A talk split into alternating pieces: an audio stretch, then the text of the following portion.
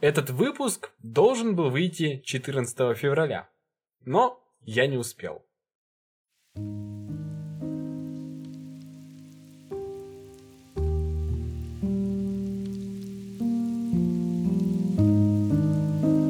Всем привет! В историческом подкасте можно прям специально подбирать темы выпусков к датам и праздникам. Я почти так не делаю.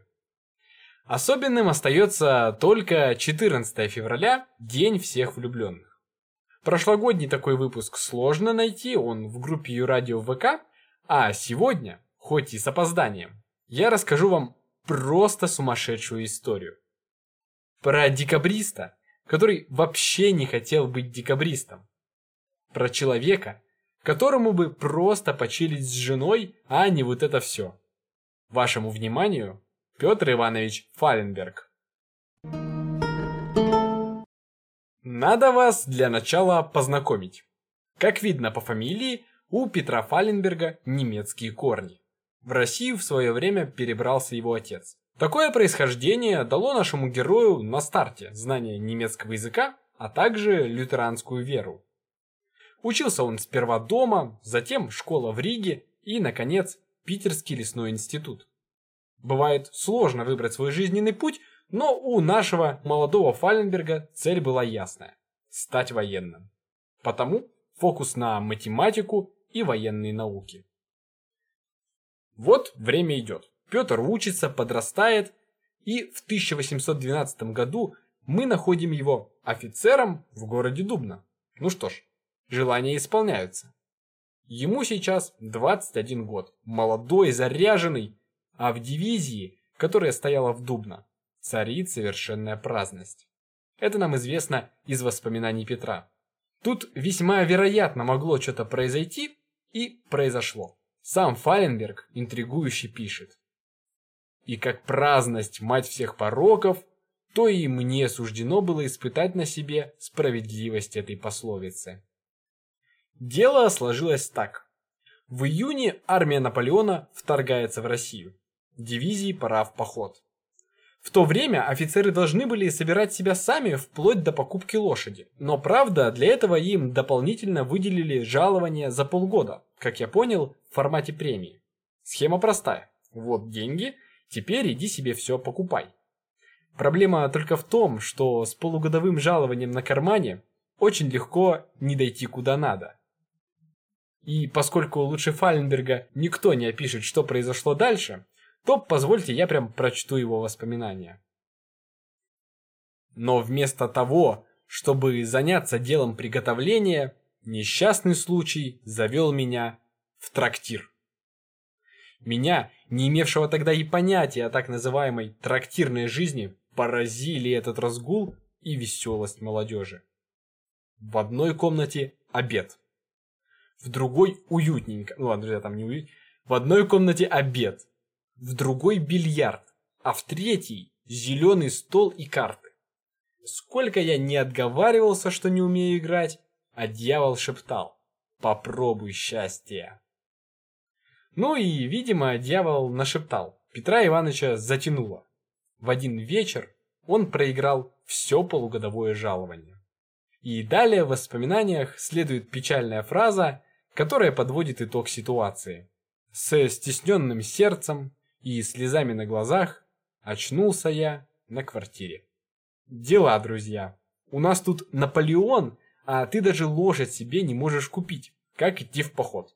Пришлось, умирая от стыда, просить генерала дать небольшой отпуск, чтобы съездить к сестре взять денег, ведь к отцу ехать страшно. Вы подумайте, ЗП за полгода. Генерал был добрый и понимающий человек, отругал Фаленберга как следует, но по итогу взял с него обещание больше никогда не играть в азартные игры и отпуск позволил. В конце концов Петр Иванович деньги достал и своих уже в походе догнал. Правда, собираться пришлось на ходу. Я, конечно, мог просто сказать, что Фаленберг встретил восемьсот двенадцатый там-то, и они двинулись туда-то, но, мне кажется, через подобные эпизоды из воспоминаний он как-то живее становится. Ну ладно. Дальше война. Петр Иванович не слишком подробно описывает свои собственные боевые задачи. Но, что очевидно, он военный топограф. Сходить в разведку, начертить план местности – его работа. Приходилось и вести колонны под сильным ружейным огнем. Вообще, Фаленберг был в очень многих сражениях. В детстве кажется, что война тех лет совсем не так страшна, как, например, в двадцатом веке. Все в красивой форме, движутся стройными рядами под бой барабанов, развиваются знамена. Но в этом нет никакой романтики. В сущности, война так же отвратительна, как и сейчас. Петр Иванович вспоминает преследование уже отступающих из России французов. Говорит, с пути никак нельзя было сбиться, ведь противник оставлял за собой умерших и умирающих, горящие деревни. Однажды наш герой нашел в стороне от дороги француза. Тот был при смерти, руки и ноги обморожены. Француз проклинал Наполеона, вспоминал своих детей, жену и просил только убить себя. Фаленберг не смог. А война продолжалась, и вот она уже идет не в России, и вот она вернулась во Францию. В тысяча восемьсот четырнадцатом году Петр Иванович в Париже с тремя наградами. Конец войне, пора домой. Петр возвращается в Россию. Служба идет, идут и годы. С тысяча восемьсот двадцать первого он в городе Тульчин, который сейчас на Украине. И, может быть, к этому моменту у вас возникает вопрос. Вроде как подкаст про декабриста, а приурочен, ну, по крайней мере, по изначальной задумке, ко дню всех влюбленных. Часики тикают. До восстания осталось четыре года, до сих пор ни тайных обществ, ни романтики. В этом-то вся и суть. Как, на ваш взгляд, друзья, случаются важные события в жизни? Мне кажется, и большие радости, и трагедии зачастую начинаются как самые обычные дни. Нельзя сказать, все к этому шло. Так и здесь. Был летний денек, тысяча восемьсот двадцать второй год. Петру Ивановичу уже тридцать один. Он позавтракал у своего приятеля, офицера Александра Барятинского, героя, кстати, прошлогоднего спецвыпуска. И они поехали в соседнее село. Это очень обычно. Совсем неудивительно также, что два военных в дороге начали обсуждать армию. Всякие неурядицы, злоупотребления. Потом разговор зашел о несправедливостях вообще, не только по службе. Ну вот я также с друзьями могу пообсуждать родной институт, затем перейдем к образованию в целом, можно зайти и дальше. Обыденность. Но этот разговор... Без преувеличения, именно этот разговор изменит жизнь Петра Ивановича Фаленберга навсегда. Но пока он об этом не знает. Не узнает еще много лет. Правда, диалог сейчас зашел далеко. Уже обсуждают порочность самодержавия. И тут Александр Барятинский, чувствуя, что Фаленберг с ним на одной волне, внезапно говорит ему что-то вроде: «Слушай, ну... Я вижу, от власти ты не в восторге, да и я с тобой согласен. А знаешь ли, Петр, что мы с тобой не одни об этом думаем? Есть целое общество людей, которых волнует все то же самое. Оно, понятно, особо себя не афиширует, тайное». Ну ничего себе поворот. Фаленберг спросил, какая у общества цель. Барятинский говорит: введение конституционного правления. Мол, они хотят попросить у царя конституцию. Петр говорит, что для России конституцию рановато. А Александр отвечает: ну да, рано, поэтому пока ребятки занимаются просвещением, находят честных людей и усиливают ими общество. А когда оно будет достаточно влиятельным, попросят конституцию. Петр говорит: идея класс, удачи ребяткам. А Барятинский ему уже совсем прямо: так, ребятки, это в том числе я, и, если хочешь, приму и тебя. Тут Фаленберг резонно попросил назвать ему других членов общества. Барятинский сказал, что не положено, но все же решил рассказать о паре общих знакомых. Юшневский, вот, Пестель. Петр к обоим относился прекрасно и сказал что-то вроде: ну, особенно раз такие люди, то вступлю с радостью. А Барятинский ответил что-то вроде: рад принять. Ты никому не рассказывай, сам никого не принимай. Ты как бы на первой ступени общества, пока мало знаешь и мало можешь. На том и закончили. Говорили они, конечно, не так, я передаю суть. Уже дома Петр Иванович думал о произошедшем. Странно это все, конечно, но, во-первых, ограничить монархию конституцией правда было бы здорово, во-вторых, члены общества, о которых он знает, приятные люди. Ничего опасного они не хотят, просто подразовьются и обратятся к императору. Красавцы, все должно быть хорошо. Правда, одна часть разговора была достаточно острой. Я не сказал о ней, потому что мы никогда не узнаем точно, как прошла эта часть. Но именно она и сделала день судьбоносным. Об этой подробности попозже расскажет Петр Иванович, и мы к ней вернемся. А пока летний денек двадцать второго года завершился, и в нашем рассказе появились декабристы. Очередь за любовью. Вы, наверное, предполагаете, раз Петра Ивановича приняли в тайное общество, то он стал посещать всякие тайные движухи, вникать в курс дела, но нет. В этот период, так сказать, в Тульчинском филиале Южного общества декабристов ничего интересного не происходило. Из всего тайного общества Фаленберг по-прежнему знал о паре людей, которых ему назвал Барятинский. Никакой инфы ему больше никто не давал, и, по сути, все его взаимодействие с обществом закончилось этим внезапным разговором с Александром. Жизнь продолжалась, и в тысяча восемьсот двадцать четвёртом году Петр уходит в отпуск. Неизвестно почему, но поехал он в Воронежскую губернию. Там познакомился с семейством одного отставного майора, встретил девушку и влюбился. Зовут ее Евдокия, или, если угодно, Авдотья, что совершенно логично. Фаленберг пишет, что она, цитата, «предмет всех мыслей и желаний, милая, добродетельная». Очевидно, надо жениться. И в начале тысяча восемьсот двадцать пятого свадьба состоялась. Петру Ивановичу сейчас тридцать три года.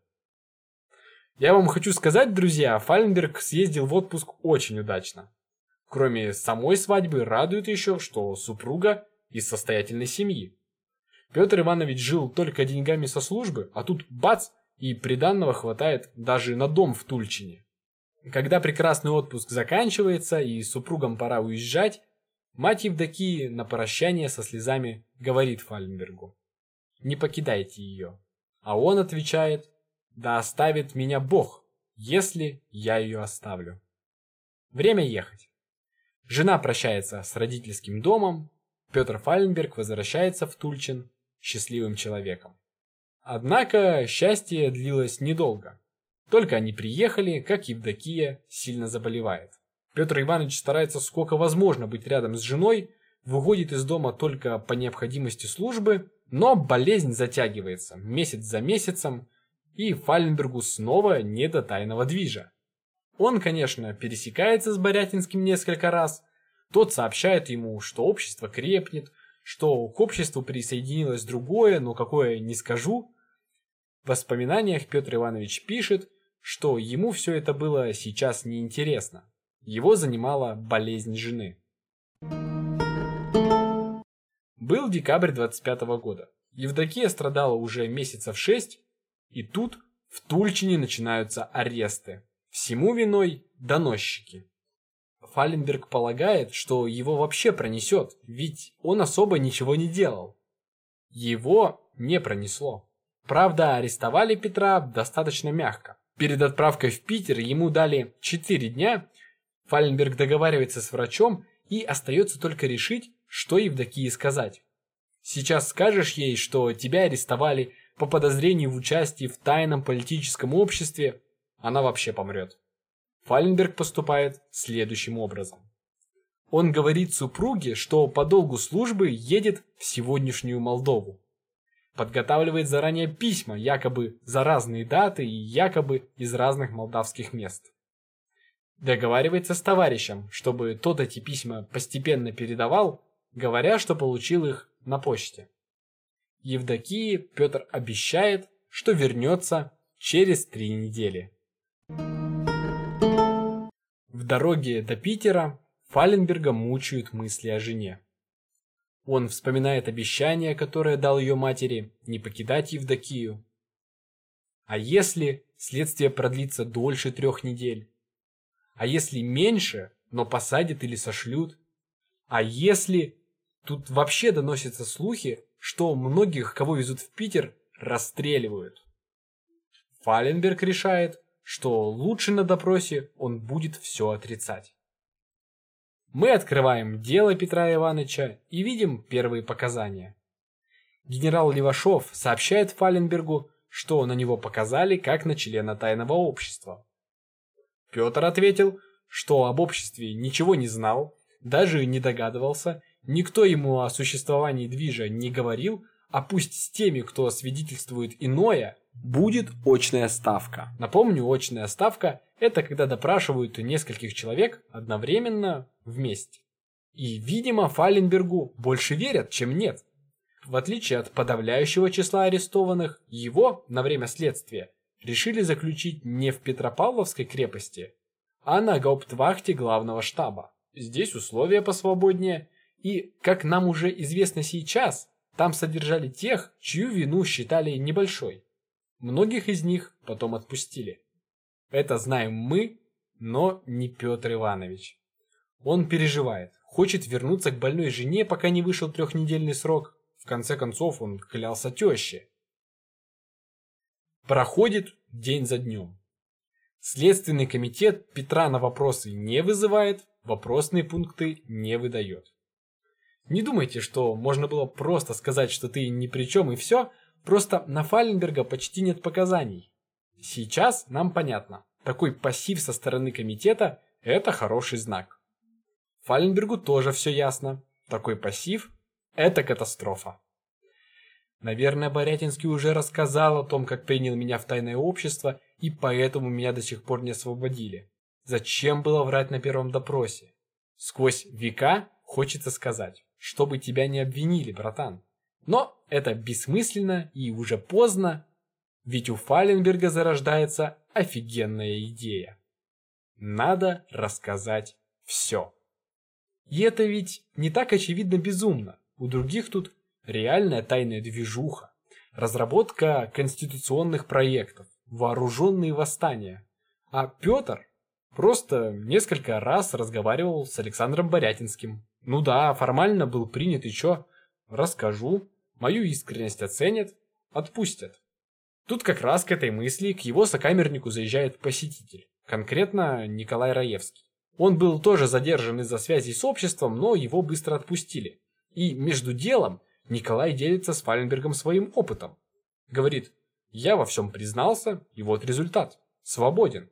Правда, при этом он не подчеркивает, что является сыном выдающегося генерала.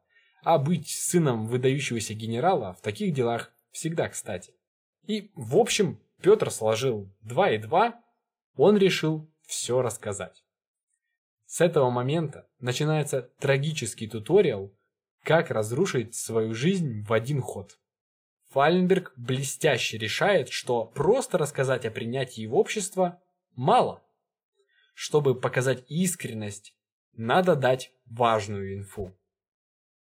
Спустя неделю своего заключения он сам просит снова поговорить с генералом Левашовым.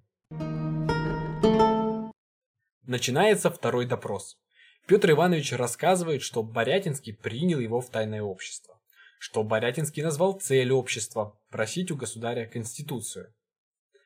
А в качестве важной инфы, после которой точно-точно должны по задумке освободить, Фаленберг сообщает вот что. Помните, я говорил, что летний денек двадцать второго года судьбоносным сделала одна тема разговора Александра и Петра. Я тогда оставил рассказ об этой теме на будущее. С этого момента мы с вами с ужасом начинаем считать разные варианты разговора на эту тему, которые в своих показаниях дает Фаленберг. Итак, на этом втором допросе он говорит, что, кроме всего прочего, при принятии в общество Барятинский в знак искренности Фаленберга взял с него клятву быть готовым к цареубийству. И клятву эту Петр Иванович дал. Реакция генерала Левашова в этот момент показательна. В воспоминаниях Фаленберг пишет, что генерал изменился в лице, посмотрел на него, пожал плечами и записал слова. Вместо освобождения Петр Иванович был тут же заключен в Петропавловскую крепость. Вот этот эпизод, друзья, показывает ориентиры в работе Следственного комитета по делу декабристов. Мы с вами, люди своего времени, интуитивно считаем, что, видать, прежде всего декабристов обвиняли в каком-нибудь экстремизме или в попытке свержения конституционного строя, ну, тогда неконституционного строя. Но в то время правовая база была для такого не разработана. Законы Российской империи были еще в беспорядке. Для наказания декабристов обращались к документам и более чем столетней давности. Всякие экстремизмы в таких законах не были прописаны. Но что издавна в них было, так это всякое про цареубийство. И именно все, связанное с цареубийством, от конкретных предложений до однажды услышанных разговоров, и стало самой тяжкой виной с точки зрения следствия.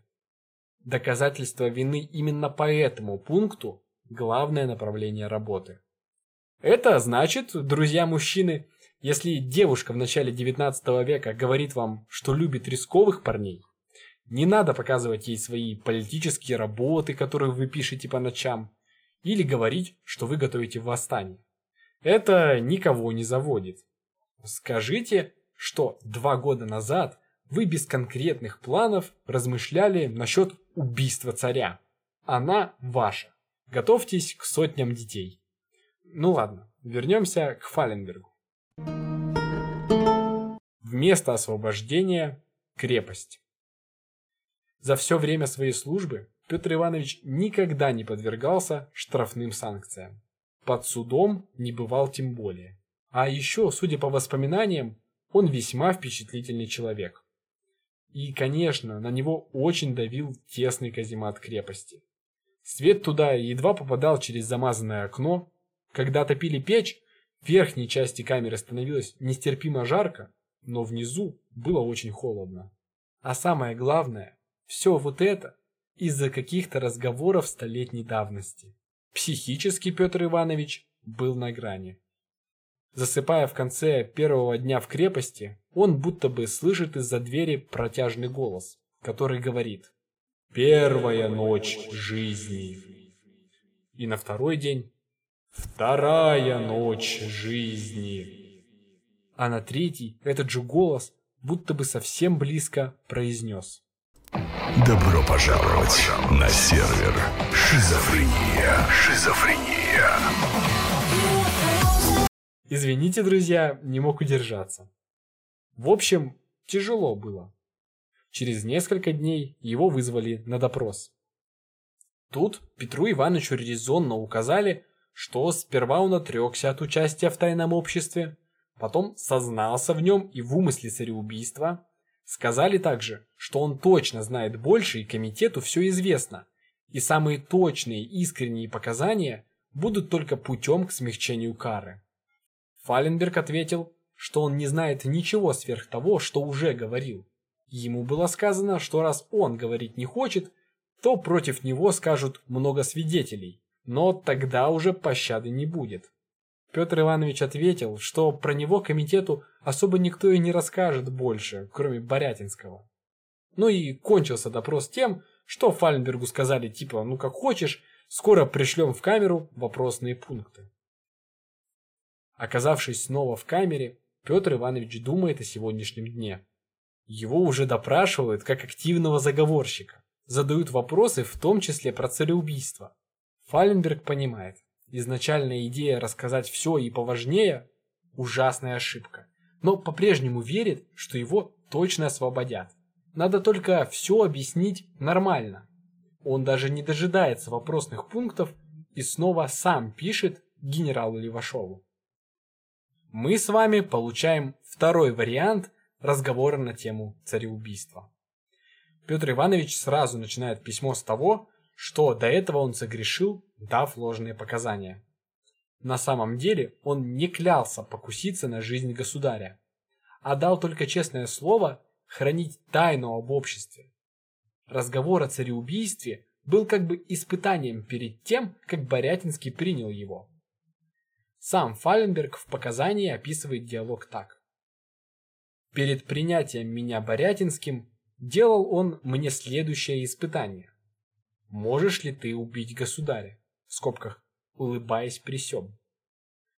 Я посмотрел на него с удивлением и с истинным неудовольствием спросил, что за глупости. На что он изо всей мочи засмеялся, прибавя: «Что, ты уже испугался? Ведь я тебя только спрашиваю так». А я тебе отвечаю, что это не годится. И вслед за этим Петр Иванович будто рассказал Барятинскому про случай, когда он не смог убить даже просившего об этом обмороженного француза. Какое убийство царя?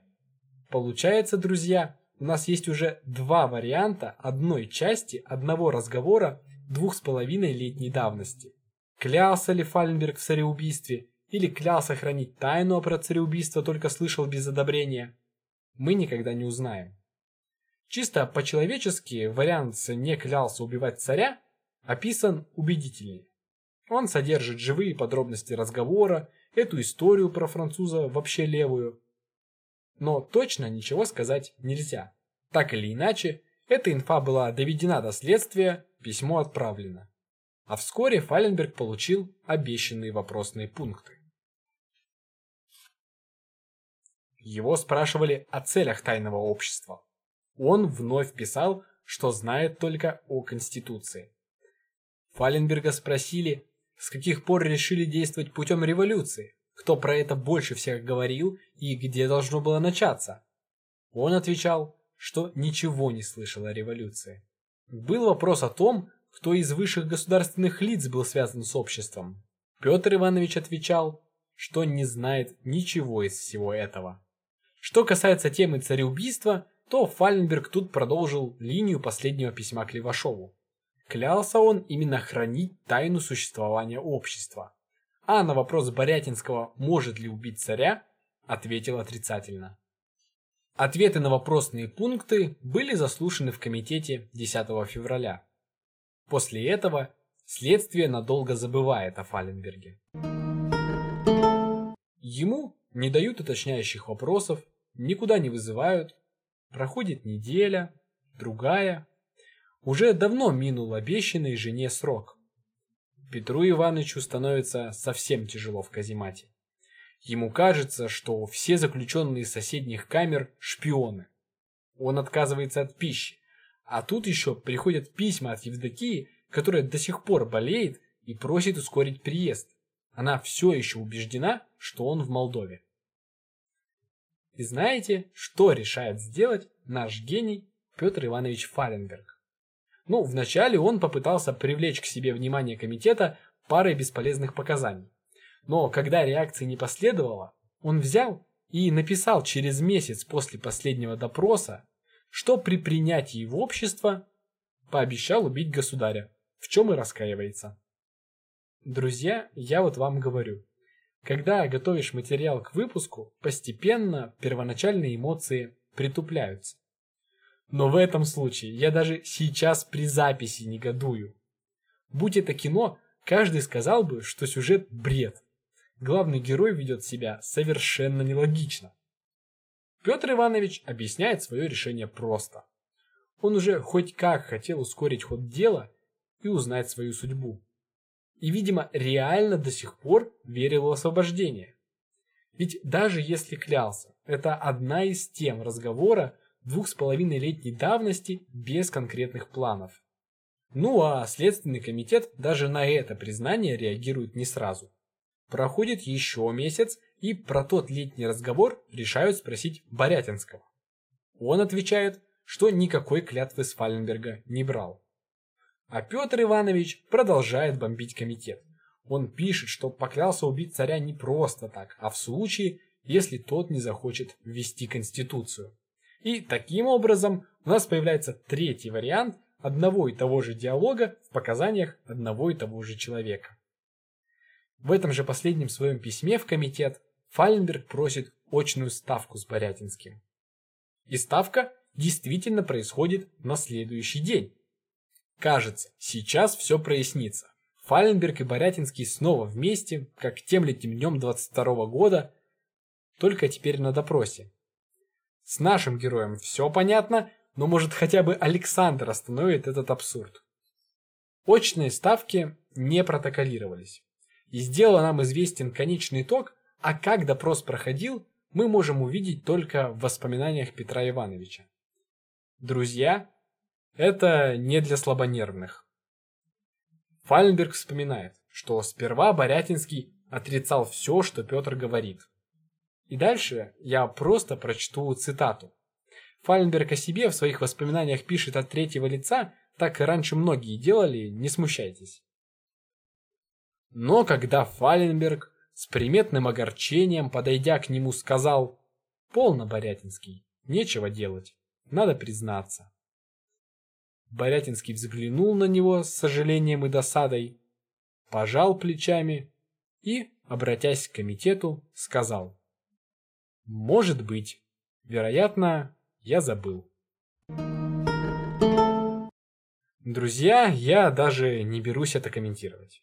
Но можно задаться вопросом, зачем вообще Следственный комитет устраивал эту очную ставку? Неужели, чтобы попытаться спасти доброе имя Петра Ивановича? Конечно, нет. Комитету нужно было признание Барятинского. Но он, Александр, и так активный член тайного общества. На него много чего накопали, зачем показания про давнишний разговор? И отвечая на этот вопрос, мы попадаем в удивительный мир последствий переменчивых показаний Фаленберга. Наш Петр, конечно, не знал, что пока он сперва говорит, что не клялся, а потом, что клялся, комитет конструировал себе одну интересную схему. У нее несколько имен. Обреченный отряд или отряд двенадцати человек надежнейших. Мне больше всего нравится отряд цареубийц. Смарко Робби. Если коротко, то на основании мутных показаний одного декабриста следствие выстраивает такую концепцию. Декабрист Пестель поручил декабристу Барятинскому набрать отряд людей, которые убьют государя. Конкретно эта схема, как видно нам сейчас, не имела под собой реальных оснований. Вот и Пестель упорно отрицал, что давал такое поручение Барятинскому. Александр тоже не признавал отряда. Комитету нужны хоть какие-нибудь показания в пользу схемы, но не находятся даже люди, которые были бы завербованы в этот отряд. И вот тут очень кстати пришлись показания Петра Ивановича. Он становится единственным подтвержденным членом отряда, про который даже никогда не слышал.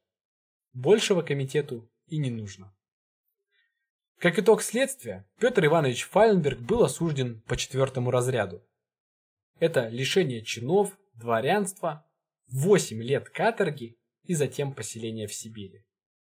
Александр Барятинский получил в свой приговор дополнительный пункт – назначение лиц для цареубийства и в рамках первого разряда со смягчениями двадцать лет каторги. Пункт о назначении лиц для цареубийства появился и у Пестеля, который вне разрядов после смягчения был приговорен к повешению.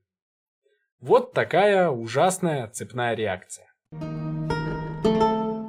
Представить состояние Петра Ивановича несложно. Это будто ночной кошмар. За что вообще? Но когда уже ничего не поделаешь, мне кажется, очень важно не остаться с проблемой один на один. Конечно, прежде всего ожидается поддержка от Евдокии. Ради скорейшего возвращения к ней он по сути и давал свои ужасные показания. И знаете что? Ей тотально все равно. Нам неизвестно точно, когда она узнала, что муж ни разу не в Молдове.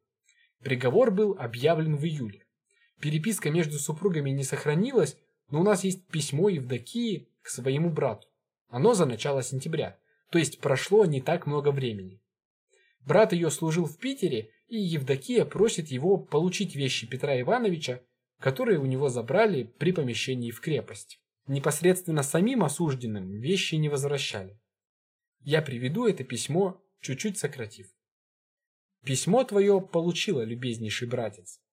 Бог простит несчастного, который и себя, и меня погубил вечно. Напиши, получил ли тысячу рублей, посланную из Липецка. У тебя ли она, или отдал, коль позволено, несчастному?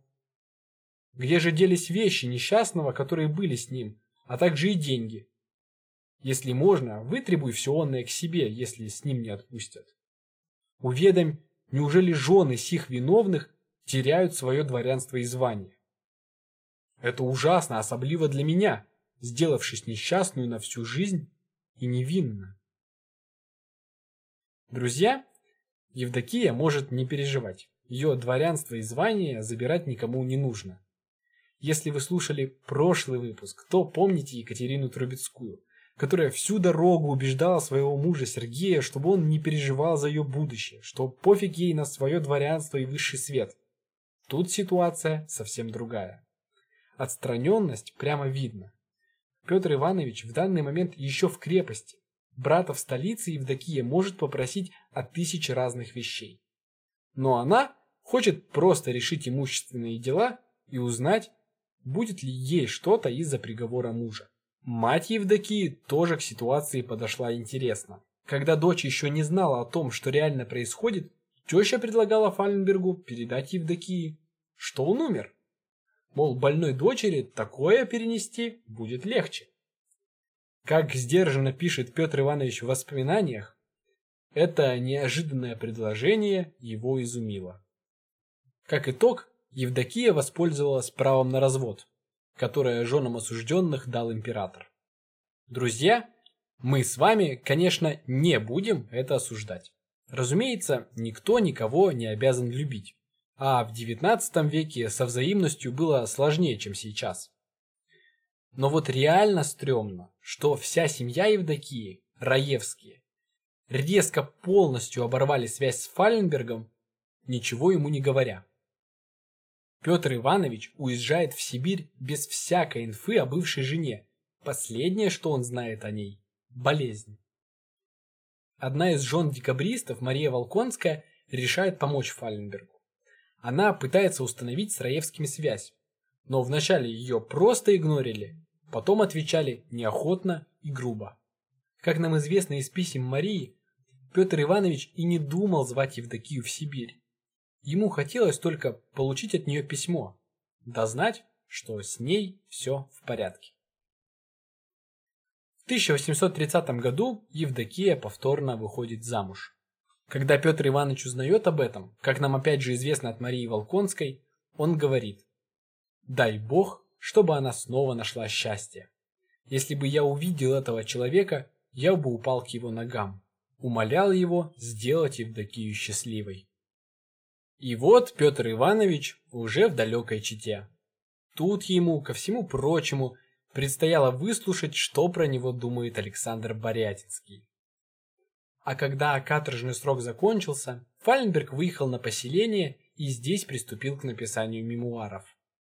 Он закончил их так, цитирую. «Потеряв жену, она вышла за другого, он потерял все, что имел. Лишенный честного имени, он влачит горестную свою жизнь уже пятнадцать лет в душевных страданиях. И не в силах заглушить глас совести, взывающий к нему ежеминутно. Самоубийца. Самоубийца. Друзья, подумайте только. Человек на протяжении пятнадцати лет видит свою жизнь разрушенной своими руками без всяких надежд. Спустя такое время он начинает свои воспоминания с того летнего разговора с Барятинским, а заканчивает абзацем, который я сейчас прочел. Это ведь реально был заурядный летний день. И совсем неудивительно, что двое военных в дороге заговорили об армии. Обыденность. Ну ладно, если бы на этом все кончилось, я бы к четырнадцатому февраля такое не планировал рассказать. Тоска беспросветная. Потому заглянем еще на несколько лет вперед. Вот Фаленберг все еще на поселении. Поселение, это то есть каторга кончилась, но жить можно только в конкретном месте с конкретным радиусом, за который нельзя. Для Петра Ивановича таким местом стало Шушенское в Красноярском крае. Здесь, кроме моральных страданий, на него давила нужда. Богатых родных у Фаленберга не было, и постоянно приходилось что-то придумывать. Вот построил мельницу, разрушилась. Решил выращивать внезапно табак. Дело более-менее пошло. А затем случилось то, благодаря чему, видимо, Петр Иванович в будущем продолжил писать свои воспоминания, и у них появился второй конец. Позвольте я обширно процитирую его мемуары, не смущайтесь опять же, что он о себе пишет в третьем лице. Мысль умереть на чужбине, между чужими, в глуши Сибири была, конечно, неотрадна. Он решился сыскать себе подругу, которая не гнушалась бы имени государственного преступника, коим он оглашен был перед светом, согласилась бы разделить его бедность. Бог помог ему найти такую подругу в скромной и благородной по благородству своих чувств девице, дочери отставного казачьего урядника. В тысяча восемьсот сороковом году он женился и с тех пор не имел ни одного случая раскаяться в своем выборе. Спокойствие души возвратилось незаметно, и мало-помалу он забыл все тщеславие, все суеты мирские. Опа-на, друзья! Все, Евдокию забываем спустя столько лет. Супругой Петра Ивановича стала Анна Федоровна Соколова. Нам известно о ней не так много, не знаем даже год ее рождения, но понятно, что она была заметно моложе Фаленберга. Ну и жизнь начала сильно меняться. Они давай вместе работать на плантации, потом появились дети, мальчик и девочка. Без романтичных занятий тоже никуда. Вот, например, мне кажется очень мило вместе читать какую-нибудь книжку. Для этого, правда, нужно, чтобы оба умели читать. Вот Фаленберг, например, и начал учить жену.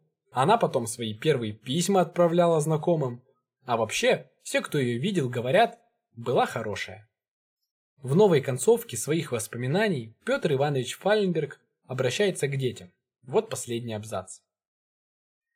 Это горестное событие изложено мною по чистой совести, собственно, для моих детей, как единственное наследство, которое злополучный их отец мог оставить им, чтобы разительным своим примером предостеречь их от гнусного порока лжи и показать им, как грешно перед Богом, как опасно отступать от правды, как пагубна может быть первая ложь, влекущая за собой неминуемо другую, третью и, наконец, может вовлечь маловиновного под тяжкое наказание. Как видим, так и так даже близко не хэппи-энд. Находит отражение и сохраняющаяся нужда. Но тут мы уже не видим такого надрыва безнадёги. Скорее, человек, который хапнул за свою жизнь так много из-за такой ерунды, спокойно подводит итог своим годам, извлекает урок для своих детей. После амнистии тысяча восемьсот пятьдесят шестого года появилась возможность перебраться в европейскую Россию. Чем и воспользовались. Такие дела. Традиционно из подкаста «Ко дню всех влюбленных» мы извлекаем уроки.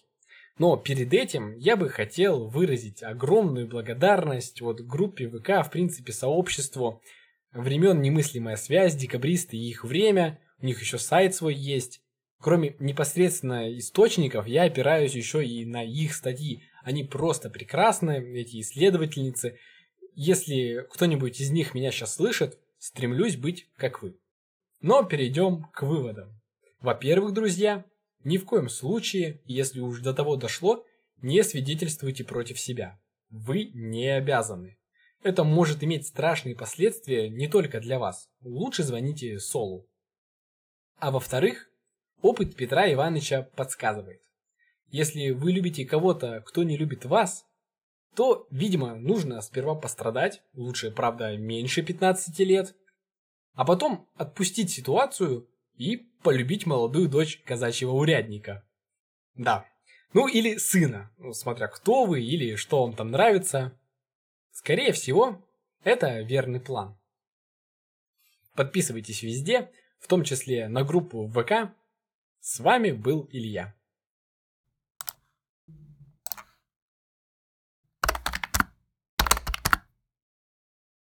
Друзья, она, она не взяла припев. Может, остаться со мной и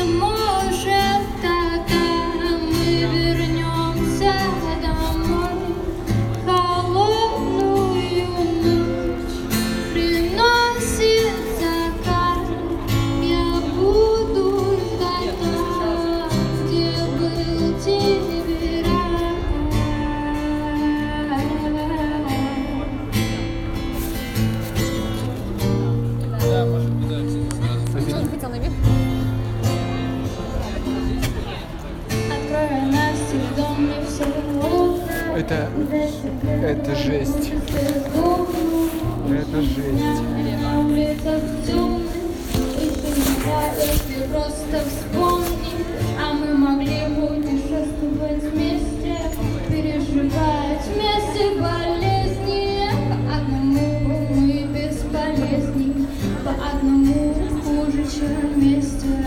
Мы крадем пыль в магазине, оставляем следы губ на витрине.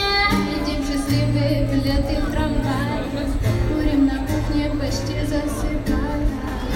Романтика грустной России, они такой меня попросили. Опять сон с тобой оставил свет. Прости, я забыл, что тебя нет.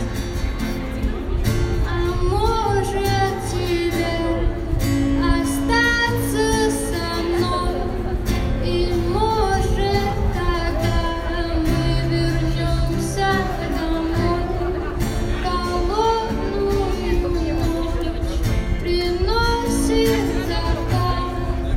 Я буду ждать там, где был тебя. Друзья, все, пойди, пошлите, это жесть.